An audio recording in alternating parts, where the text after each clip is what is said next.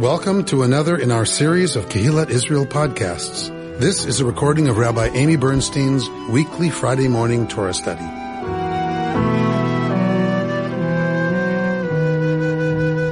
For the last few weeks, we've been setting the scene, setting the stage, and now we actually have um, this set of encounters that brings the Jewish people uh, into being. Lech Lecha, the call to Avram to set out. And we have as part of this story, we're in our, remember, we're in the third year of the triennial cycle this year. We're reading the last third of every Torah portion this year. Next year, we'll read the first third of every Torah portion. So, in reading the last third, what we have here is this amazing story of an encounter between a handmaiden and the divine. An amazing story that that this parsha begins with the call to Avram, the first time the patriarch uh, has an understanding that he's in relationship to the divine and answers the call. Uh, Sarai, his wife, supports him in that. I would love to hear that conversation. Honey, an invisible voice has told me we need to leave everything we know and go somewhere. Where is that, honey? I don't know.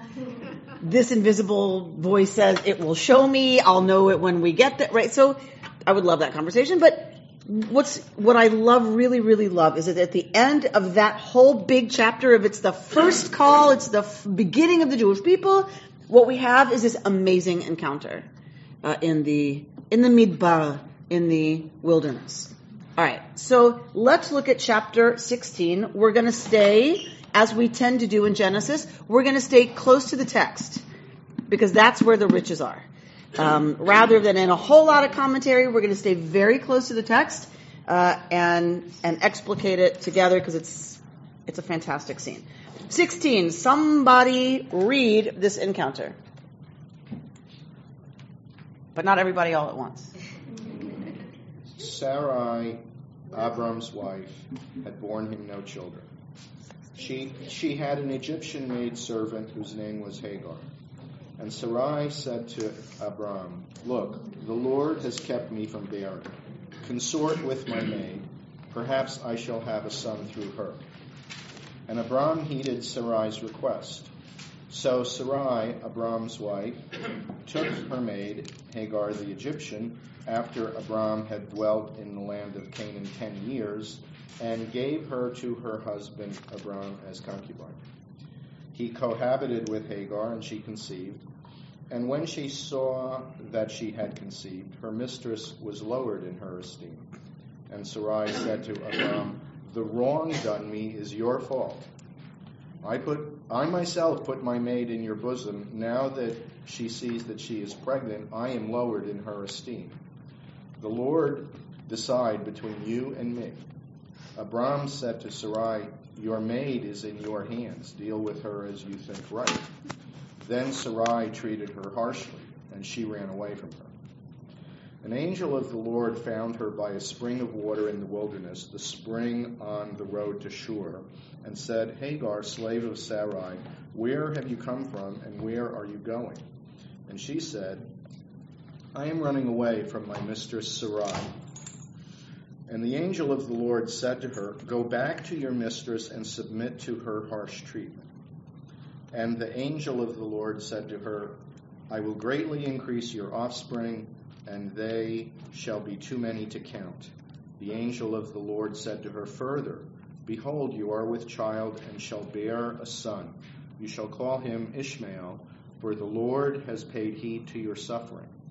He shall be a wild ass of a man, his hand against everyone, and everyone's hand against him he shall dwell alongside of all his kin- kinsmen. And she called the Lord who spoke to her. Are you El Roi, by which she meant, Have I not gone on seeing after he saw me? Therefore the well was called Beer Lahai Roi. It is between Kadesh and Bered. Hagar bore a son to Abram, and Abram gave the son that Hagar bore him the name Ishmael. Abram was 86 years old when Hagar born Ishmael to Abram. There's our story. All right. Thank you, Richard.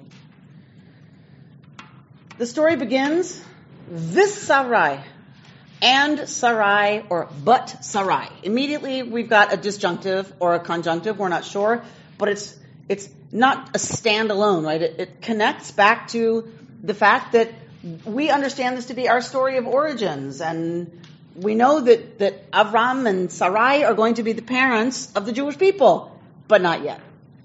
Instead, we get this other episode. So Sarai, Eshet Avram, Sarai, who is the wife of Avram, Lo Yaldalo, had not given birth to him, for him. Villa Shivcha, but she has a Shivcha. What's a Shivcha? A handmaiden. Mitzrit. Egyptian. Ushma Hagar. And her name was Hagar. Right. So, what, what is a shifcha? How is that different from an eved? How is a shifcha different from a slave? Any ideas? Do they just work for women? So there's this very special relationship between the shifcha and her mistress. Most of the commentaries assume that Hagar is given to, like, why is she an Egyptian handmaid? How does Sarai come to be in possession of an Egyptian handmaiden? Not the king who, uh, who gave her. So Sarai was taken into the palace of Pharaoh. Do we remember this? She's taken into Pharaoh's palace when Pharaoh discovers that she is in fact married, one of the sister wife narratives, when, when it becomes obvious that Avram has lied and Sarai is actually married, Pharaoh tries to get rid of her because he knows like bad things happen when you sleep with women who are off limits. And so, and, and actually we're told some things happen. And um, so Pharaoh gets rid of her and gives a lot of money to them to go, go on, take her, go, get out of here, right? So one of the things that she acquires at that point is, according to tradition, Hagar. Is that in Torah or somewhere else? We are not told exactly. She's. It, we're told they're given servants, right? Male and female slaves, and so it's assumed Hagar is one of those. Where else would she have acquired? I guess the question is, uh, uh, Egyptian handmaiden, and why? So she's got a shifcha. She has a handmaiden. They've been together now. How long? About ten years at least 10 years. All right. So we can't miss the, the play on words here when we say Hagar, right? What do we hear if we know Hebrew at all? When we see or hear Hagar? Yes. Thank you. We have to hear Hager. Right? Hagar, Hager. Hagar is Hager, the stranger. She is out of her element. She's out of her culture. She's out of her original situation. She's ger, stranger. She's shifcha. She is a handmaiden. She is with Sarai for a while. She's Egyptian. That's what we know so far. So Sarai says to Avram, what does she say? Hine na, right? God, yo, behold, if you will, God has stopped me, miledet, from bearing. Bona el shivchati, come, therefore, please, into my shivcha, into my handmaiden, ulai ibane mimena. And perhaps, what did, Richard, what does your translation say? I love this. What does your translation say? Um, perhaps what? Perhaps, uh, I'm sorry. Um, was looking. Oh, perhaps I shall have a son through her. Okay, perhaps I shall have a son through her. Nowhere in the Hebrew. Not there. Lisa, what does your translation say? Perhaps what? Perhaps I will have a son. It is is saying the same thing, but there were many things that were different. Love that. Okay. Nowhere is it in the Hebrew. What does the Hebrew say? Come into my shivcha, ulai, and perhaps ibane mimena. Ibane. We had bane last week in the Tower of Babel story. What is bane? yes. So what is she saying? Ulai ibane. That aleph is I future. Perhaps I will be built mimena from her.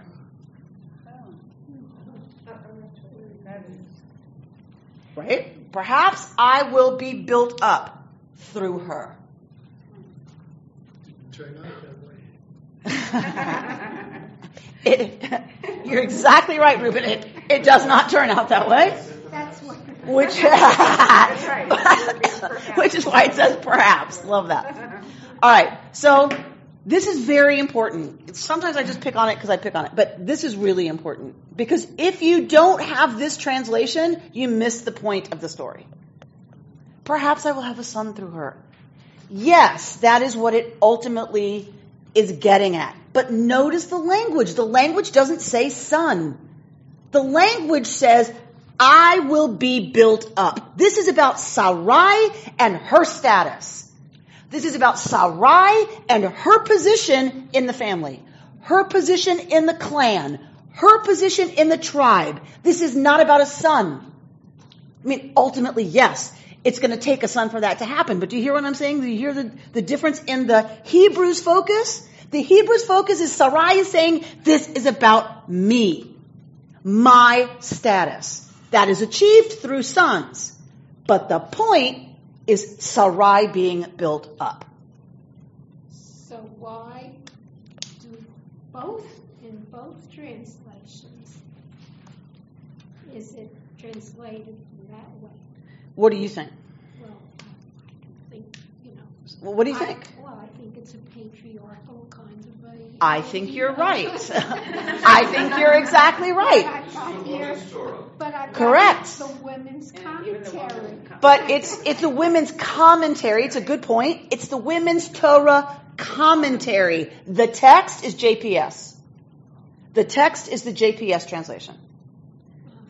hmm So One would think that in the women's commentary, they would leave the option open, at least to say that I would have a child, which would include the possibility of a daughter through her. So this is a perfect example of the ways our story has been translated, transmitted, transmuted through patriarchy.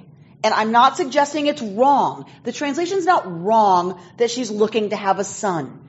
That's exactly how she will be built up. So it's not wrong, but it's not what it says. Do you know what I mean? It shifts the focus just enough that we miss in um, some people's estimation, we miss kind of the point of the story. One of those scholars is Savina Teubal. And Savina Teubal, uh, of blessed memory, wrote this wonderful book, Hagar the Egyptian. And it's all about these two episodes. We only have two episodes with Hagar. This one and chapter 21. And she says, originally, this had nothing to do with Avram. Originally, this was between two women who are battling for their own leadership status within the clan. Yeah, I guess in, in uh, Sarai's mind, she's kind of borrowing a, a value, Yes, like what Yes. They just the, the Yes. she's borrowing a belly. Absolutely. Not borrowing. She's, she has complete control over the use of that womb. Complete control because Hagar is her shifcha. The women's commentary actually Yeah. does capture it. Yeah. Does it somewhere? In a footnote, absolutely. Good. It's a point about the ambiguity, the um, translation difference between built and specifically here. Good. Translation, But it is in the com, you're right. Good. So the translation, right, is already said. It's the JPS translation. But to Sarah's point, um, that at least, in, and to Daniel's point, in the women's Torah commentary, they're at least going to point out the translation misses the nuance of, and focus of the Hebrew. So some, I mean, I don't know if it's going to be clarified. But It will. Something happened in the miscommunication or. That, that's exactly where we're going next. So this year, you know, like I've studied this text, as you can imagine, a long time. Um, I've taught this text at the university level when I taught women in the Hebrew Bible um, at the university. The, I've taught this text many times. This year, I'm choosing to read the text through the eyes of Savina Teubal. Because I think it was the first time, first of all, I actually sat and slogged through like every page of her book about this episode. And I'm convinced by some things that she argues. One of the things she argues is, where is Sarai from? Like, what, what are the laws and rules and cultural norms that informs Sarai? She's from Egypt. And- Hagar's Oh, from I'm Egypt. sorry, Hagar, uh, Hagar's from Egypt. Mesopotamia somewhere. yes. Yeah, that's where Abraham came from originally. They come from Mesopotamia. They don't know from Israelite anything. Their, their context is Mesopotamia, ancient Near Eastern Mesopotamian law. If we look at that cultural context, it is completely normative that someone who does not have children would take a slave and through that slave have a child. This was completely normative. We have in the Code of Hammurabi, we have situations where there is a priestess who is childless because priestesses were supposed to remain childless. Um, but when it comes time for them to die, somebody's got to pour out the libations, you know, in their memory. Ancestor worship was very important in that culture. Who's going to do that for me when I'm gone? Who's going to say Kaddish for me? So they would adopt a child who then is obligated to say Kaddish. Well, I, I'm, I'm obviously using that as a euphemism because that's what works. Like that, that's what gets us in the kishkas. Who's going to say Kaddish for me? Libations don't exactly mean a lot for us, but um, who's going to do that for me? They would adopt a child knowing that they needed someone to do that for them when they were gone. Slaves, you used their muscle, you used their labor, you used their ingenuity, and you used their womb. It was no different. So it's it's common that you would have this adoption of a child that you are entitled to as yours, a because it's a slave, and or because you know you um, just adopt the child after it's already born. I'm going to be probably talking a lot today because I'm a doula. And Yeah, yeah. But um, you said that she was not exactly a slave. So there seems to be a difference between shivcha and eved. So thank you for bringing me back to that point. There's a difference between a regular slave and a shivcha. And it seems that shivcha is a closer relationship. It is more a relationship of equals. If you think about a princess would be given, you know, a, a handmaiden, someone of high status, someone cultured, as a companion. Now their, their status is slave because they were conquered, their people were conquered in a war. But presumably, a shivcha is a member of the household, is very close to the, um, what's the boss? Thank you. Very close to the mistress. Is, is very much a companion. And we have no indication, not that the Bible is so interested in that, but we have no indication that there's any tension between Hagar and Sarai. None. We have no indication in 10 years that there's any problem between the two of them. She's very quick. Sarai, I'm obviously looking for a picture that I can't find. Um, she's very quick, Sarai, to say, okay, I'm not bearing. Supposedly, we're going to be a people. Uh, I'm in my 90s. How's that going to happen? Right? Um, and or my late 80s, 86. Uh, Avram is at this point. So how is that supposed to happen? So she, she obviously understands that she's not going to bear a child the normal way. It is very much a part of Mesopotamian tradition to have a child a different way, and that's exactly what she uh, suggests to Avram, which is take my shivcha and I will be built up through her. Okay. Well, the very fact that she is suggesting it rather than Avram suggesting it says it's for her. And I, I never realized that she was the one who suggested it. Right? Right? Because often we see these stories from a patriarchal, through a patriarchal lens, which they were told through a patriarchal lens, and then we have patriarchal interpretations of them. If we go back to the Mesopotamian tradition, Sarai is looking for an heir for herself, not for Avram. She wants an heir for herself. Her fortune would have been matrilineal, matrilocal. It would have gone through the mother. She's looking for perhaps a daughter, right? She's looking for her heir. Okay. So she says, I will be built up through her. What happens? Vayishma Avram lekol Sarai. And Avram hears, listens to the voice of Sarai. Notice it doesn't say he obeys what she says. He listens to her voice. The rabbis have a lovely interpretation that says Avram listens to the quality of her voice, her pain. He's not, he's not listening to her words. He's, or obeying what she asks or fulfilling her request. He listens to her voice. He understands that she is in pain that she's in desperate need, that she is longing, and that's what he responds to. And, and fulfills the request.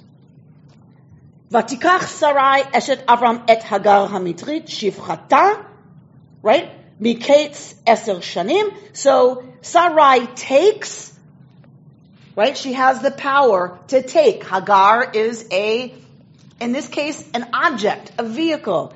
She takes Hagar, the Egyptian, her handmaiden of 10 years, right? To be with Avram. Vatiten otal Avram Isha. She gives her to Avram as what? Isha. As a wife. Wife number two. All right. That right there is important. It seems she has the power to make this happen. Hagar doesn't have a choice.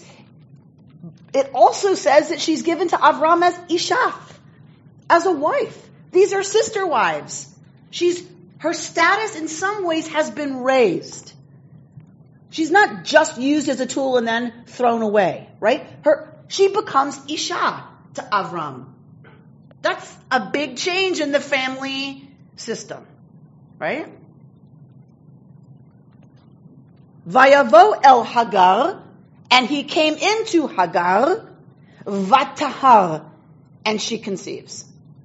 It seems pretty fast, right? It doesn't say, and 17 years later, right? It doesn't seem that this is a long-term cohabitation. It's like, boom, he goes in, she conceives, which means A, it's miraculous. It's gotta be. This is a hero story. This is the birth of the hero. This is Isaac. This is our patriarch. It's a hero narrative. The hero is always conceived in some kind of, right? Magical. Ishmael. Oh, sorry, right. This is Ishmael. This is, um, uh, it's, uh, it is a hero story for some people, right? This is gonna be He's the progenitor of another people. Yitzchak is also going to be a miracle story. It has to be because he's our guy. He's our patriarch. He's our, right? So that's going to be a miracle story also. This has to happen in a miraculous way if these are going to be hoo-ha people on the scene. Ishmael definitely is, as we're going to see. All right. So, uh, thank you for the correction. Uh, So she conceives pretty quickly, and she sees that she has become pregnant. Yeah? V'takel gvirta be'eneha. And her giveret, her mistress, becomes what? Object of scorn. Interesting. Object of scorn. I love these translations. The Bible tells it so. All right? What is kal in Hebrew? Ah, that's a that's a kaf, not a oh. But but it sounds the same. That's kahal. But this is all good.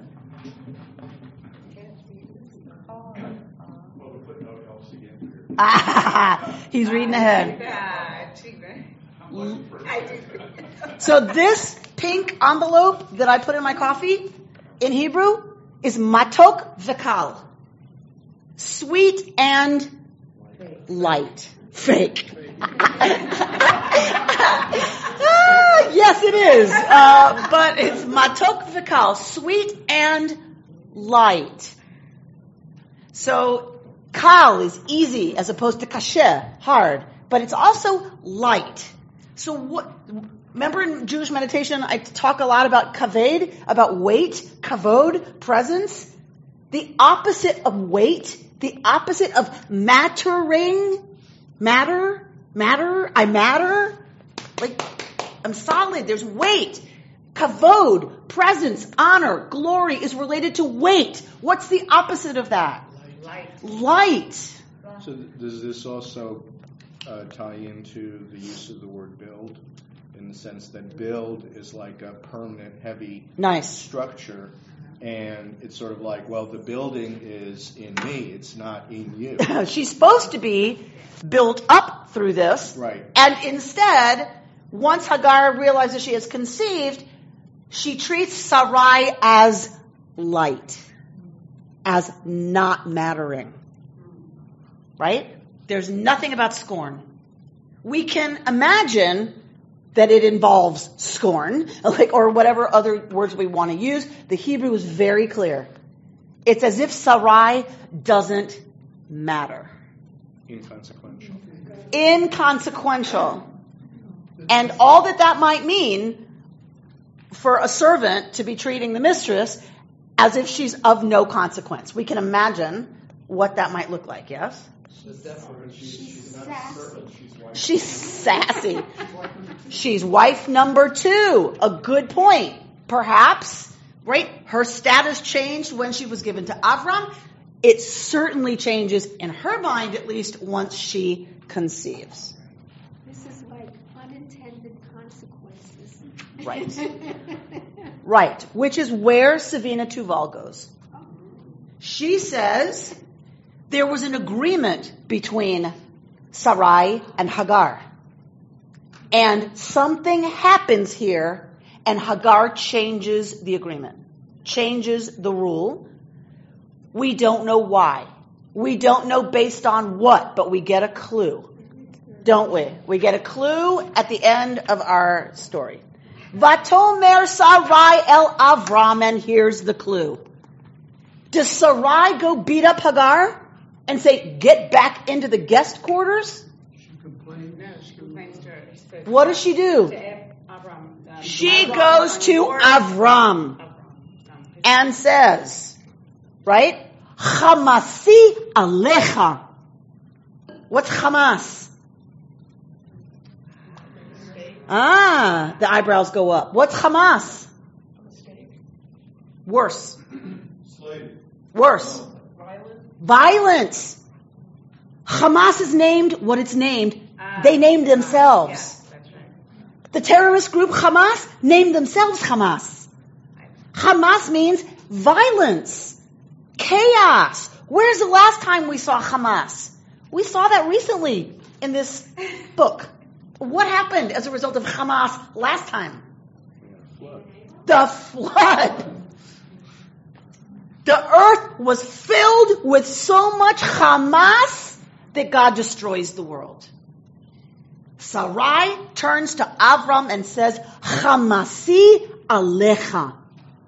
The violence that has been done to me is on you. Yikes.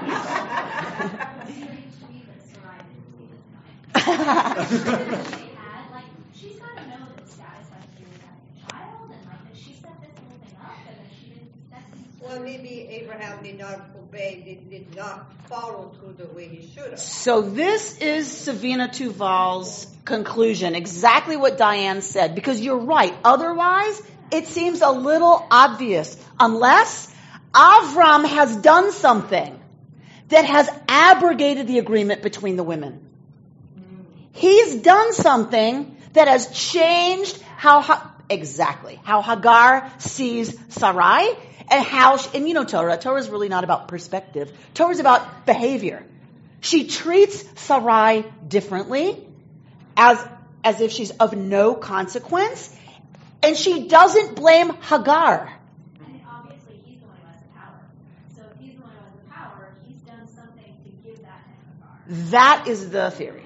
That is the theory of people like Savina Teubal who say this is not about two women fighting. This is about he has stepped in between a situation that these women had worked out and has changed the dynamic in a way that Sarai is furious not with Hagar. She's furious with Avram. The dynamic has changed because Sarai sees that Avram likes her. That is a that is exactly one of the operating theories is he does something that upsets the the the situation in terms of what they had agreed to. He's too interested Well, he's interested, but he, li- he likes her because she's giving him a son, a child. And they're kissing her belly. Rubbing her feet as they're small and kissing her belly. Exactly. Right? All right. Hamasi alecha. My suffering, my, the violence being done to me, alecha, is on you. Anochi natati shivchati. I gave you my shifcha. I gave you my shifcha. And now that she sees, right, that she has conceived, right, I am lowered in her eyes. Va'akel, I am, I am insignificant. I am lightened. Um, and not, I don't mean light and dark, right? Light as opposed to heavy, like in her eyes. Yishpot Adonai beini uveinecha. Let Yud Hey Vav Hey judge between me and you. Savina Teubal says when you're going to call in the deity, first of all, big time, right? You're calling in the God who witnessed the agreement. And she says, don't read between me and you, Avram, that Sarai, this is all from vowels. How do we know who Sarai is talking to? Let God judge between you and me? We know, we know that she's talking to Avram only by the vowels. In the Torah text, there are no vowels. And Savina Teubal says, don't read ben beni uveincha between me and you, Avram. Beni uveinech. Let God, Yud Hey, she turns to Hagar and says, let God judge between me and you. Meaning the deity witnessed our deal, witnessed our agreement. You've broken that agreement because of something that guy did, right? And she's clearly letting Avram know who she thinks is to blame for that, and it's not Hagar. But she calls in the deity to say, all right, we now have a problem. We now have a situation. She's mad at Avram and she's let him know it. And that it's his fault. She's not blaming Hagar. She calls in the deity to say, now we have to, we're going to have to figure this out. I believe God's on my side because we had an agreement. Let Yud Hey judge between us. So they're all three in the room. She tells him This is your fault. it's your fault, and then turns to her and says, "Let God judge." Correct. That is Savina Teubal's reading. I, I absolutely think it is absolutely possible. If you don't have vowels in the text, in some ways it makes sense that she turns to Hagar to say, now we're calling in Yud He Vav He to, to judge between us. Because how does how is God going to judge between Sarai and Avram? Like what what does that look like? It doesn't make a, a lot of sense. Um, it makes some sense because she said, you know, what's happened to me is your fault. Let God judge between you and me. But what does that look like? What does that mean? I, I don't know. It, it seems to make a little bit more sense that she would turn to Hagar and say, we're going to call in the God before whom we swore and and let that God decide. Vayomer Avram el Sarai. And what does Avram say to Sarai? Take care of yourself. he throws up, he throws up his hands and says, whatever you want, go ahead and do it. That sounds very familiar. Uh, it sounds, sounds very familiar, some people say. So you, it, it's your shifcha. She's in your hands. Do with her what you will. It's it you whatever you want, dear. Right? Just keep me out of it and keep me safe from both of y'all. Right? And keep God out of it, please. right. right. So I'm just like, uh, whatever, whatever. Do with her as you see fit. Is what is is exactly what he says to her. Right? Asela hatov be'enech. Do what is good to her in your eyes. But he doesn't take any responsibility that he may have done something that he needs to change. Shocking though it is, he takes no responsibility for having done anything. Notice he doesn't argue with Sarai. Right? He doesn't say she's wrong. This was your idea. That's right. He was. So, so this is another place people like the scholars like Savina Teubal say it's it's an indication that in fact he did something because he doesn't even argue. Like he says, okay, do do I get it? Do what you want. I have messed up. Possibly, like we're just always putting these things in parentheses because the Torah text is very terse. But one could imagine he's like, uh, now that I think about it, the pearl earrings, probably not a good idea, right? The couple's massage by the sea, probably not a good idea.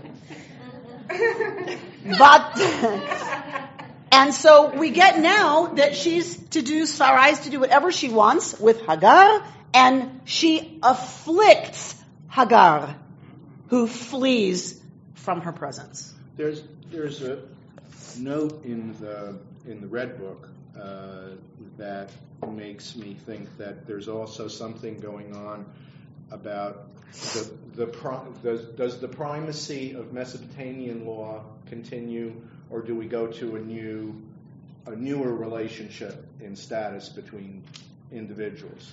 because the, there's a note on, on 87 that says the laws of Hammurabi deal with the problem of the female slave concubine who bears children and claims equality with her mistress. They prescribe that the insolent concubine be reduced to slave status and again bear the slave mark. If she's not born a child to the master, according to the Code of Hammurabi, she can be sold right. for that if she's already born a child, and in this case, I'm, if she's pregnant with the child, she cannot be sold. She, but she will be, the, the slave status will be reinforced. Right.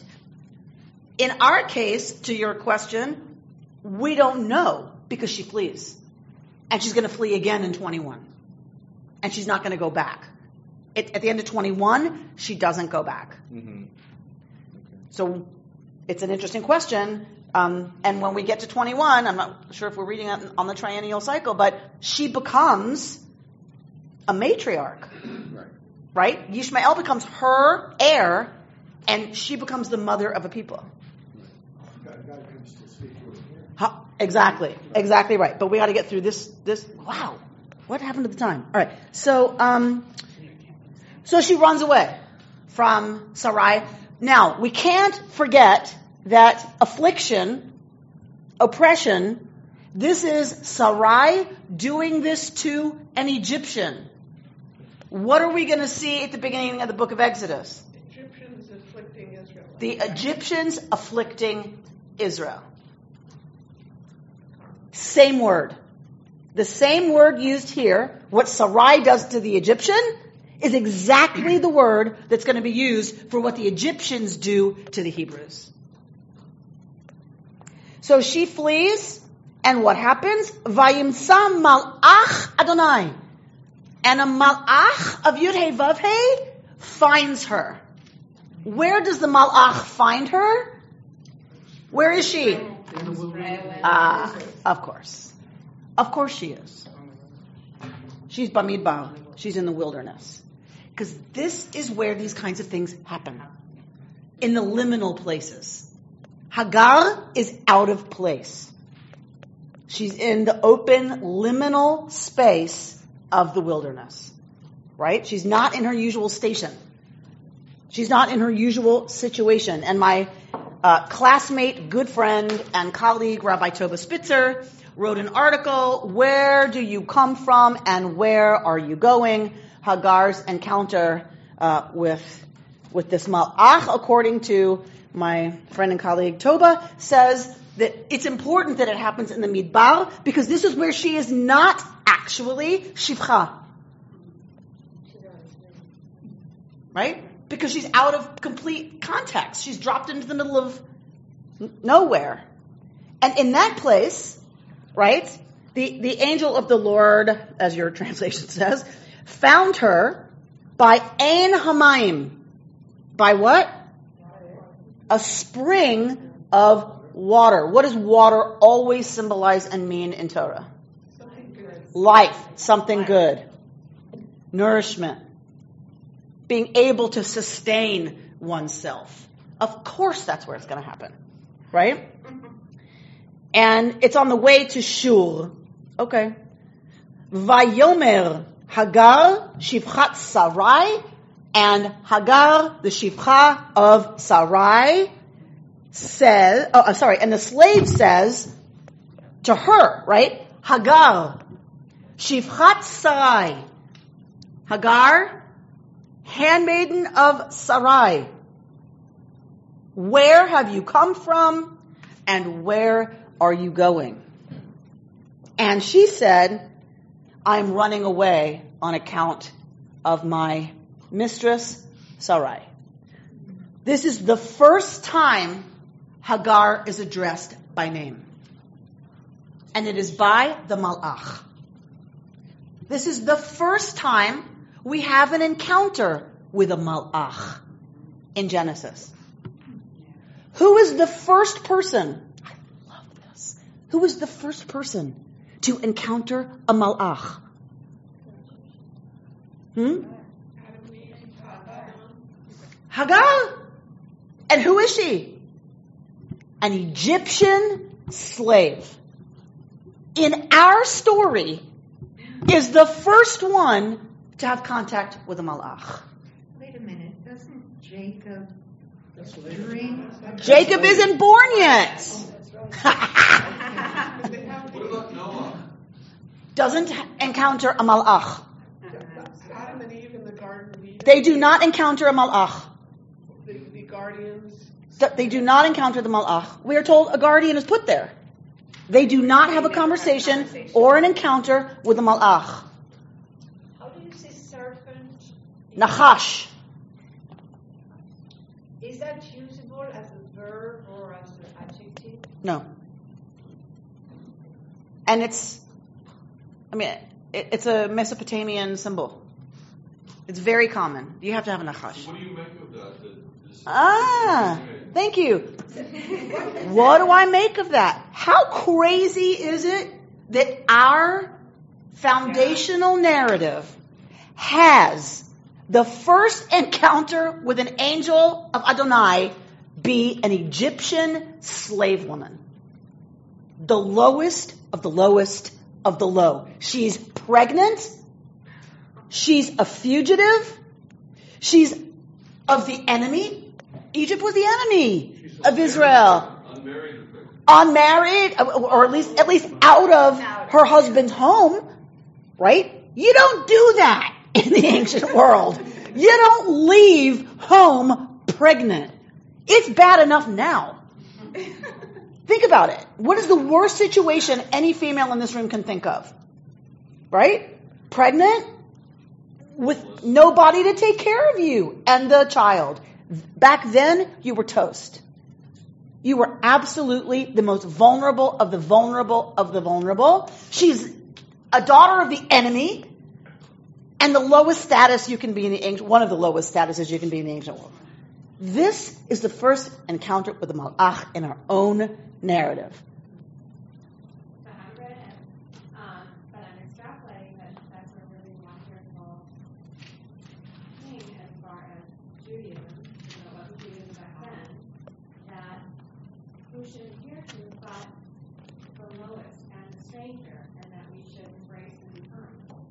So to Daniel's question, that's exactly part of what it means for me, right? Is that we can't overlook anybody ever. Not the enemy, not the people that we think we can treat however we want to. Nobody, because each of them is addressed by the divine in their own way and have their own story. And the Malach doesn't call her slave first. He calls her Hagar first, then her status. Where have you come from and where are you going? This is a question that gets asked a lot in Genesis. Right? God calls in the garden, Ayeka. Where are you? Like we've said, does God not have GPS? Why does the Malach ask her, where do you come from and where are you going? The Malach knows very well where she comes from. What's the Malach asking? Hmm? Does she know? Does she know? What do you think, Hagar? Well, is it- Or is another way of putting it, I mean, it's similar to the questions that are asked in the, in the garden and, and after leaving the garden. It's like, where are you and where did you come from and where are you going are both ways of asking, where are you supposed to be? So, Toba Spitzer, my colleague, suggests the first question is where are you supposed to be? Where have you come from is where are you supposed to be? Where are you going? where are you going is a completely new question. It's a completely new idea. What's your plan? What do you what do you think you're doing? Um, because generally, slaves don't get to decide that. They go where they're told. They do what they're told. The Malach is suggesting to Hagar, you have agency. Where are you going suggests she has a choice. That's never been an option. It's also respectful of her.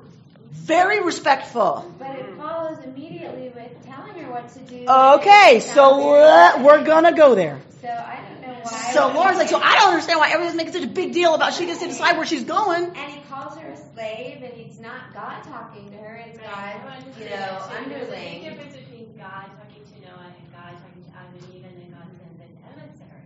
Right, to And send He's the undersecretary of state. But But not enough to make a direct call. this isn't my person.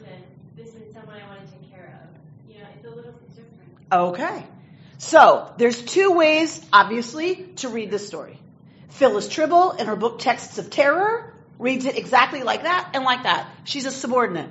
She doesn't get a direct vision from God or a direct communication. She gets a message through a messenger.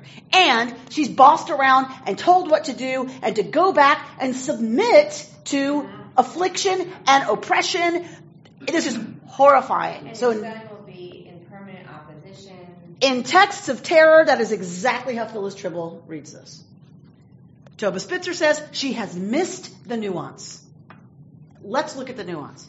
We're going to pretend my way's the way to read it today, um, but because I, I just want to lift up the nuance because I think we do we do miss it when we just when we just go okay what happens if she has to go back but let's let's pay attention, close attention to the nuance. I What don't want us to feel too great about ourselves if we don't have the, you know. T- Totally, totally, totally. So, Hagar, right? She is called Shifcha, right, of Sarai, right? Um, and that she says she's running away on account of Sarai, her mistress. And what does the Malach say? Go back. Shuvi, return to your mistress. Right? Vehit ani tachat yadeha. And submit yourself to affliction under her hands. All right, what's the nuance that Phyllis Trible misses? Anybody get it? She's, there's some sort of element of choice in. Correct. Correct. This this form of the verb is hitpa'el. It's reflexive. Right? We all know reflexive verbs to dress oneself. Right? It, in Hebrew, it's like in French, like je me brush. I, you know, I brush my hair. It's a it's a reflexive verb. It's hard in English. We don't really have them in English. But this is a reflexive verb in Hebrew, meaning it is Hagar's choice to listen to the Malach or not. The Malach doesn't pick her up and deliver her to Sarai's door. The Malach says, go back and choose to stay in that situation, right? And what does she say? I mean, sorry, and he goes, and the Malach goes on, Vayomer la Malach Adonai. Um, ex- exactly, and here's why.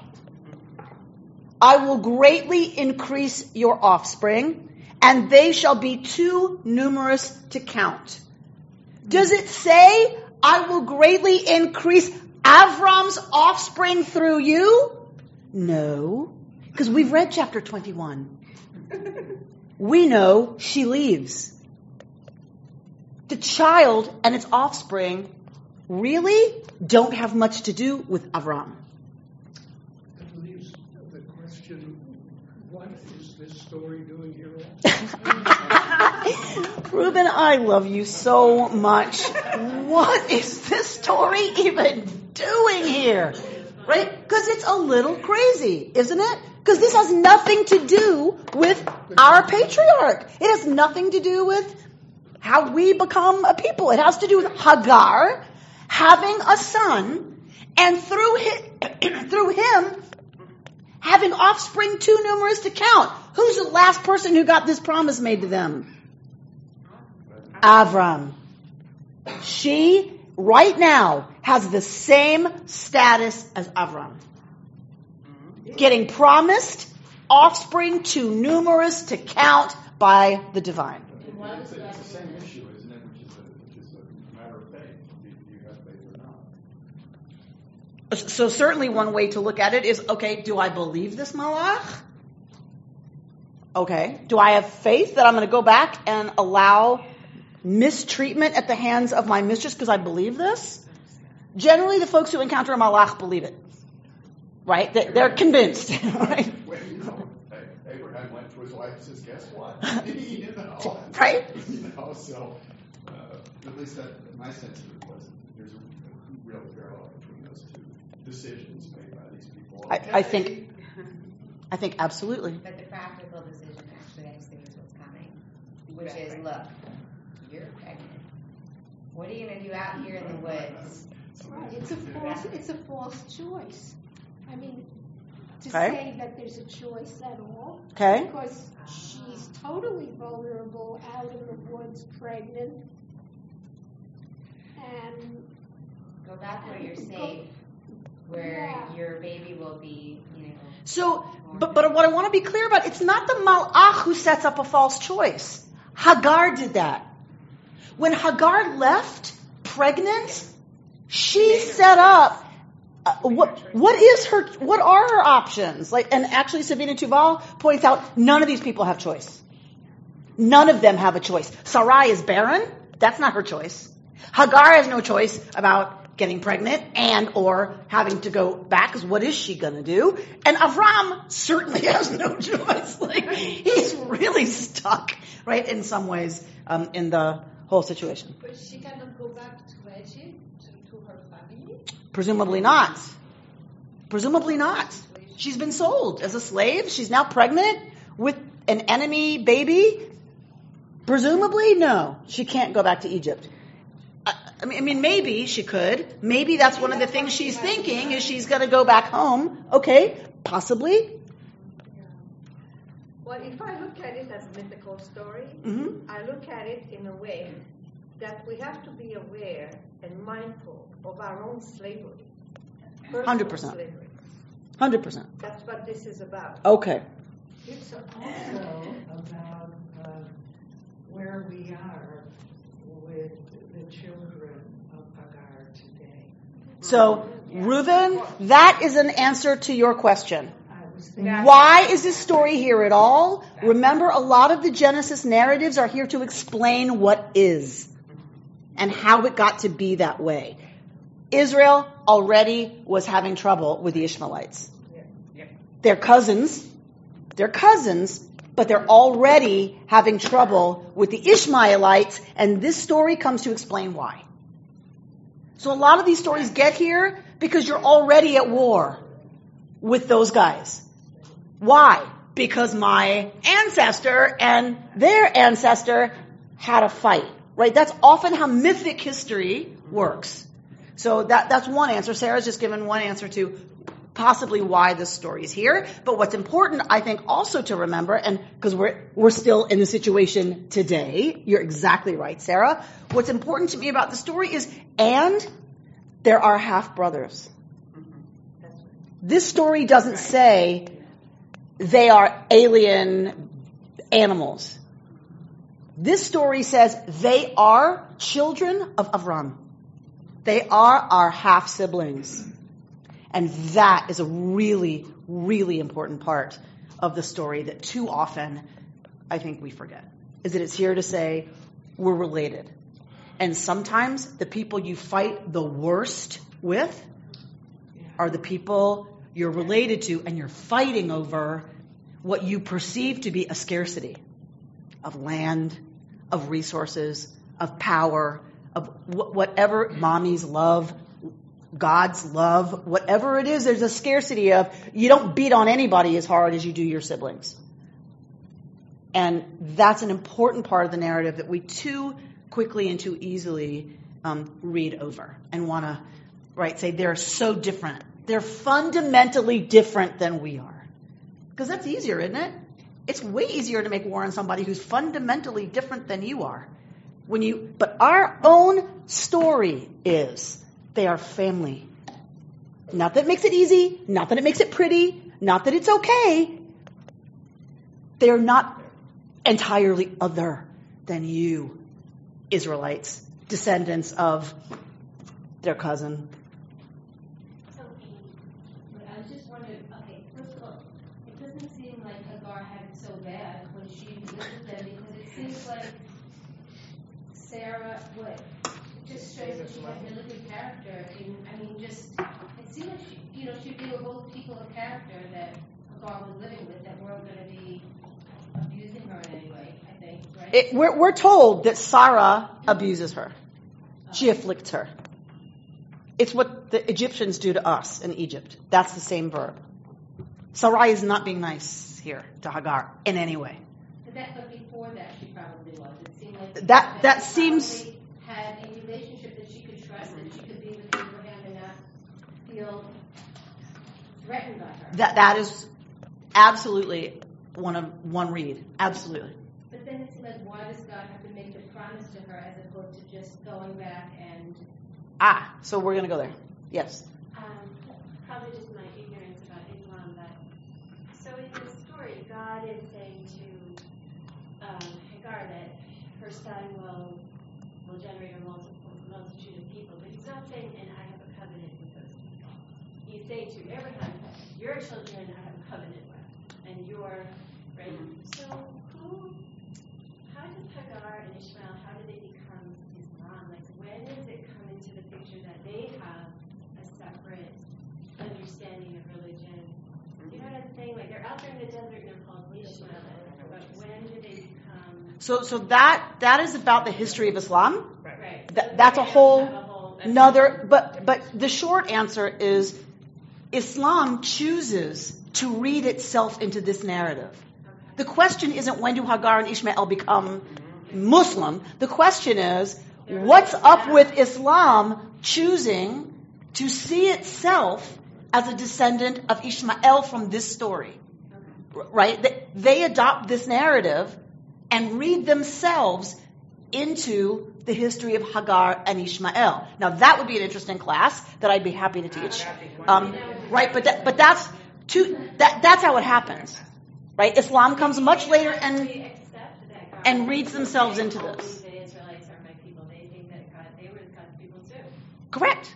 It just isn't expressly stated that way, but Because that's because this is our story. this is our story. Right? They have a different story. Ishmael's the one offered up on Mount Moriah in their story, not Isaac.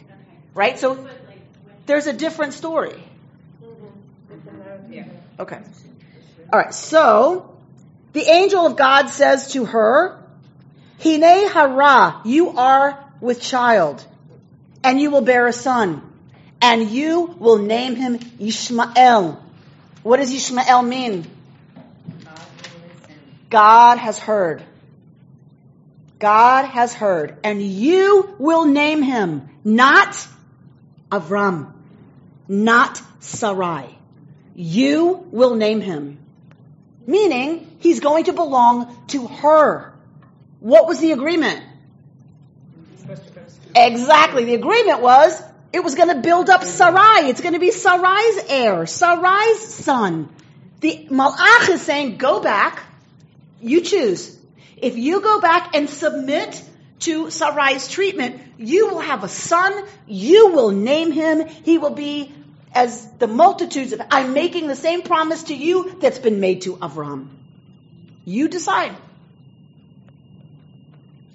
God has paid attention to your suffering. God has heard. He's going to be, right, as we're told, a wild ass of a man.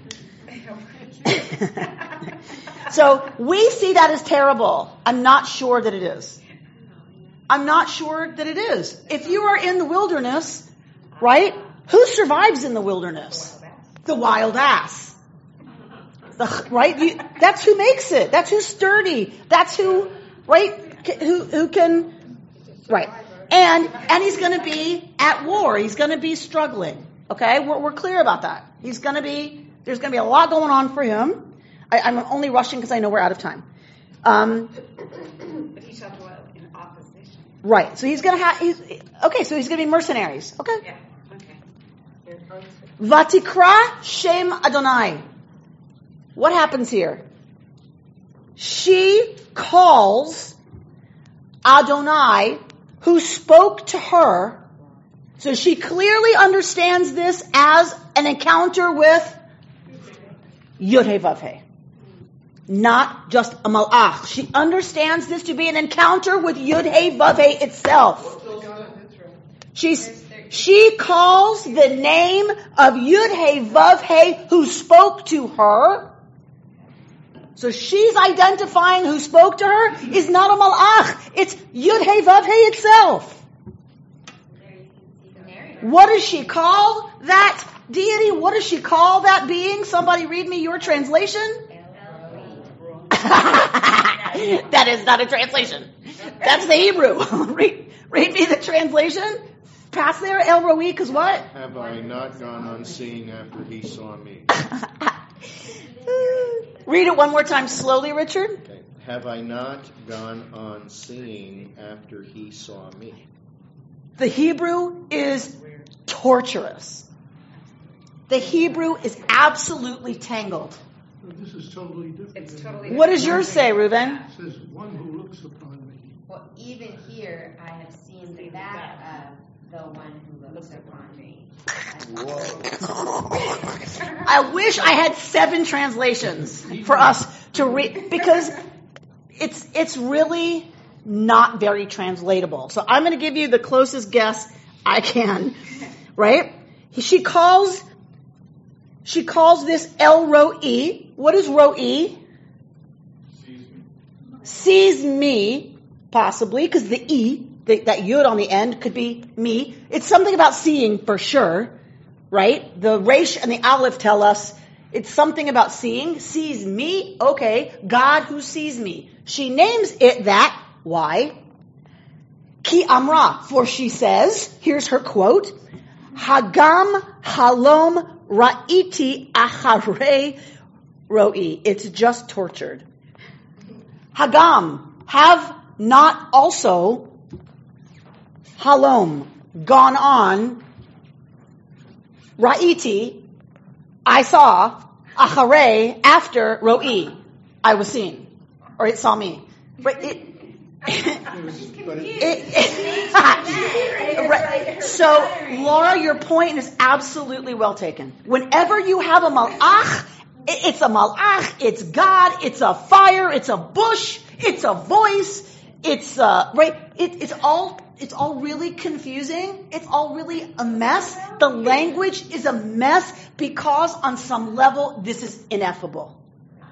This is tr- the the very mess of the text is reflecting an encounter that is really not explicable. Yeah, exactly. Also grabs it. You're saying that's not an original thought on my part? Is that what you're saying? But is she also saying that she can't believe that she's still alive? She's she's somebody who perhaps believes that if you actually have an encounter with the divine, you're you get zapped. and and wait, God saw me and I'm still going on seeing? You know, it's kind of weird. Absolutely, this seems to be part of what she's getting at. I have encountered this and am still here to see. Like that, that it's a miraculous thing that she has survived the encounter. Does definitely seem to be part of this. Definitely something about seeing and being seen. Are slaves seen? Not necessarily. And if they're seen, what are they seen as? Objects. Hagar seems to be saying something about being recognized as a person. That the divine sees her as Hagar, not just as Shifcha. Wait, so this means that Hagar is really the one who created Islam with her epiphany of seeing God and raising a child to follow that out. For Islam, yes. Yeah. In our story, it has nothing to do with Islam. I mean, She created a son after her God experience. Yes, yes, mm-hmm. yes. She becomes the mother of a people. Yeah. The same way Avram is promised that. And she does not stay in his household. She becomes the mother of a people. She names him. She, as we're going to learn in chapter 21, finds a bride for him. She becomes a matriarch in this episode. And the choice, Laura, is, is that what you want? If you go back, you will become the mother of a people. So, I hear, I totally hear she has no choice. And the Malach seems to suggest, and you don't have to. Okay? So we're, we're going to hold both of those. And um, what I want to leave us with is this is the first encounter with a Malach by an Egyptian Shifcha. She names God. She calls God El Roi because blah, blah, blah, blah, blah, blah, blah, however we want to translate the blah, blah, blah. She names God. In our foundational narrative, to have this be one of the first encounters with a malach, someone naming God that it is someone out of place, out of her station, out of context, right? Fugitive, Egyptian, pregnant, slave woman, I think is absolutely remarkable. Absolutely remarkable. I'm going to give you the thoughts of my um, colleague Tova Spitzer on both this and uh, chapter 21, the first two uh, encounters. And she says, uh, in being seen and named, Hagar achieves her own power to see and to name. You've been listening to Rabbi Amy Bernstein's Friday morning Torah study from Kehillat Israel in Pacific Palisades, California. For more information, go to our website, www.ourki.org.